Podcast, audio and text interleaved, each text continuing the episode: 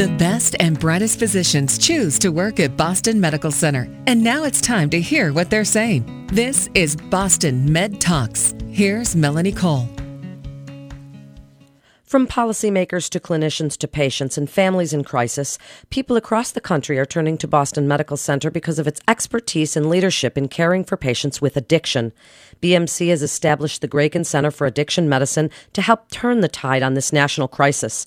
My guests today are Dr. Alexander Walley. He's the Director of Addiction Medicine Fellowship Program at Boston Medical Center, and Dr. Jessica Gray. She's a fellow in addiction medicine at Boston Medical Center. Welcome to the show, doctors. So, Dr. Walley, I'd like to start with you. What's going on with the addiction crisis in this country that we're facing right now? Addiction is not a new issue in in the United States, uh, but it is certainly one that's uh, garnered a lot more attention uh, recently. I think really because of the recognition of increases in opioid overdose deaths. Um, opioid overdose is uh, the leading cause of overdose, and overdoses are now the leading um, cause of accidental preventable injury deaths um, in the United States, exceeding now motor vehicle accidents, firearm deaths, and and falls. Um, and so I think that's really what is um, putting people's attention uh, on this I- issue of addiction. Of course, um, opioids aren't the only substances that uh, that people have addictions to. Um, alcohol is um, probably responsible for more more deaths and more public health harms than even opioids. Um, and that's of course been with us for quite a long time. Um, we all know about the harms of tobacco smoking and, and cigarettes. Um, and you know now we're faced with um, uh, changes in in uh, in the legal parameters around which uh, uh, around marijuana, um, uh, and so I think that um, you know this is an issue that is definitely new in, in the forefront, and it is here to stay. That we're going to that we're all going to be facing for for quite some time now. And Dr. Walley, I'm sticking with you for a second. What are doctors saying about this addiction crisis as some of the lead ins or causes? I mean, we see back pain and people going on pain medication for that, or neck pain, or various fibromyalgias and things. And are these starting to turn that tide? Are these what are starting to cause these addictions? What are doctors saying? Yeah, I'm glad you asked that, Melanie. So, uh, in the in the 1990s, um, there was a recognition of uh, of our responsibility in healthcare of treating pain more aggressively. And at the same time that that happened, um, there was uh, a lot of um, investment by the pharmaceutical companies in developing new opioid pain medications and as much as they um, invested in researching these medications, or actually quite a lot more than they invested in researching, they they uh, invested in marketing them to physicians and to patients. And so the result was this dramatic increase in opioid prescribing for chronic pain, um, and actually without a lot of, of really good research. And I think we, it's widely recognized that that um, that dramatic expansion in prescribing of prescription opioids for for um, pain um, has resulted in greater exposure to opioids and for many people a transition to addiction. Um, and so that expansion um, continued through the 2000 to 2010 I think in the late um, late part of that decade, there was a recognition that that opioid prescribing was playing a role um, in the increases in opioid overdose deaths and opioid addiction. And you know, since 2010, we've seen some reductions in in opioid prescribing, um, uh, and uh, unfortunately, we have a new a new um, emergence of uh, heroin use and and specifically fentanyl, another synthetic opioid that has been introduced into the heroin supply that is actually 40 times more potent um, than heroin. And so the combination now of heroin and fentanyl appears to be driving um, even more dramatic increases in opioid overdose deaths. Um, and that's what we're that's what we're really seeing now. So in Massachusetts, for example, um, whereas in, in 2012 um, we had about uh, 690 opioid overdose deaths. um, in 2016 we had almost um, almost 2,000. So we've had this tripling of overdose deaths in a, a short period of time, which um, certainly, prescription opioids and, and increased prescribing um, laid the groundwork for that. But but what we're really seeing now that's killing people is is heroin and heroin tainted with fentanyl. So, how do you walk that fine line, Dr. Walley? Physicians need to ensure that their patient's pain is properly assessed and managed, but that obligation to provide pain relief needs to be balanced with the crisis that we're seeing. So, how do you do that as a physician? What we teach our trainees here um, and what we try to explain uh, uh, to our patients um, is that you, you, need we need to take a, a risk benefit approach. So um, we have a better understanding now of the risks of prescribing opioids, and um, those need to be balanced with um, the benefit that we can demonstrate when we when when we um, prescribe these medications. Um, and so, and then, and then when you know it's it because it's a risk benefit, you, don't actually we don't actually know in any individual case, uh, you know what's what's going to happen until it happens. And so, you know, the patient who gets pain relief from an opioid and is able to function and and um, you know get back to uh, doing what they need to do every day, um, you know that's that's obviously an instance where um, the pain medication was the right thing to do. Um, you're gonna we're, there are going to be episodes which you tr- want to try to limit where people do develop addictions uh, to opioids, and when that happens, we want we need to be prepared to treat people for the for the addiction that develops. And um, we're lucky with opioids that we have good um, treatments that are available. Um, I, I, obviously, the the best thing to do is to prevent it in the first place. But when it happens, we need to be ready and um, uh, have uh, treatment available for people. So that's what we try to do. So, Dr. Gray, how do you provide care, both outpatient and inpatient? And speak a little bit about the model of providing care where people are, and tell us about the program at Boston Medical Center. Sure. Thanks, Melanie.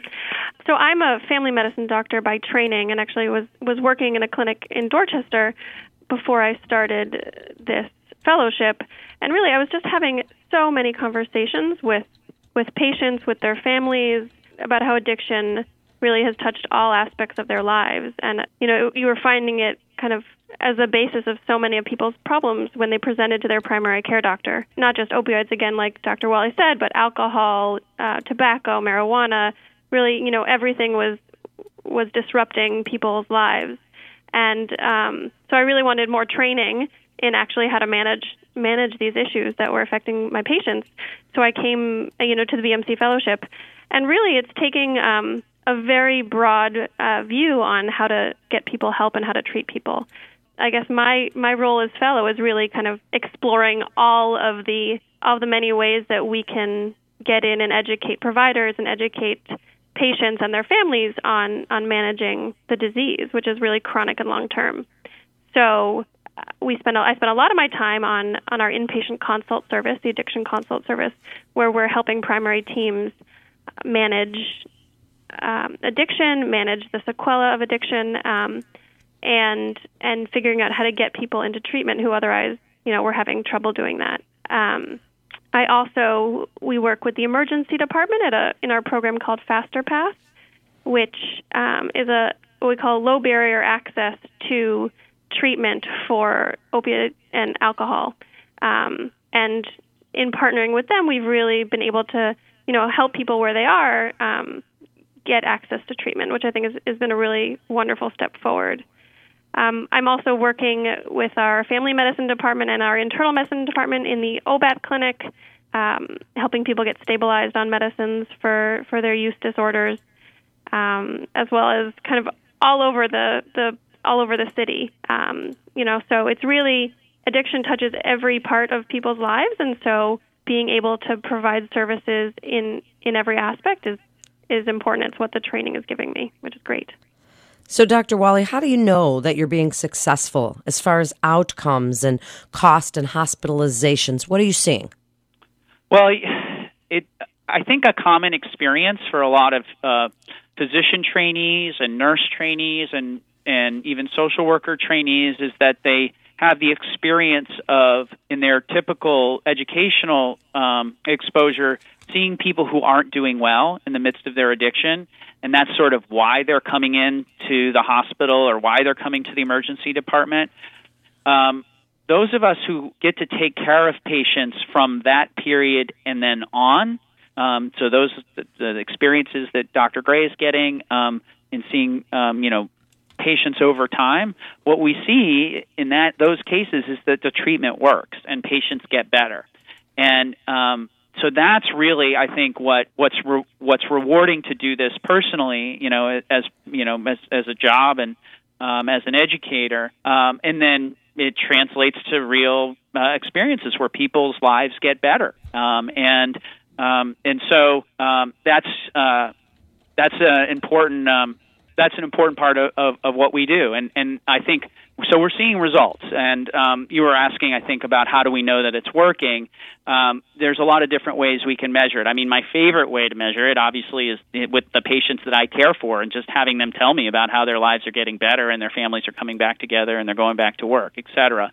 Um, but we're also involved in thinking about, you know, uh, larger policy issues. So, you know, um, how how is it affecting the hospital and whether patients are being readmitted for preventable illnesses like infections from inject- injecting drugs. So, um, you know, we we're seeing that patients that are touched by the addiction consult service that are initiated on treatment are less likely to be readmitted for uh, the same infection and are more likely to get into treatment and put their lives back together.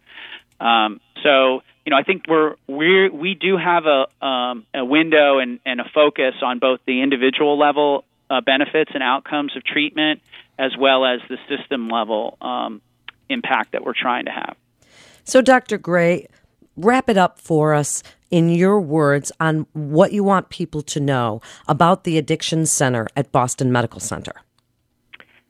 That's a great question. I think that you know there's there's a lot of exciting potential um, for this for the addiction center at, at Boston Medical, and really going to bolster the strong work that's already going on uh, in the community and um, you know inpatient, outpatient, everywhere that we're touching, and and so I'm looking forward to really making addiction less stigmatized and and really having having providers and families and patients who are struggling with addiction um, get access to to top of the line treatment and, and really, you know, get into recovery. Um, Dr. Walley, do you have anything else to? Yeah, so Dr. Walley, I, I, would like you to finish up for us with with your best advice about addiction itself, and if somebody has a loved one that they feel is suffering from addiction, please tell them what you want them to know about seeking help for themselves and for their loved ones.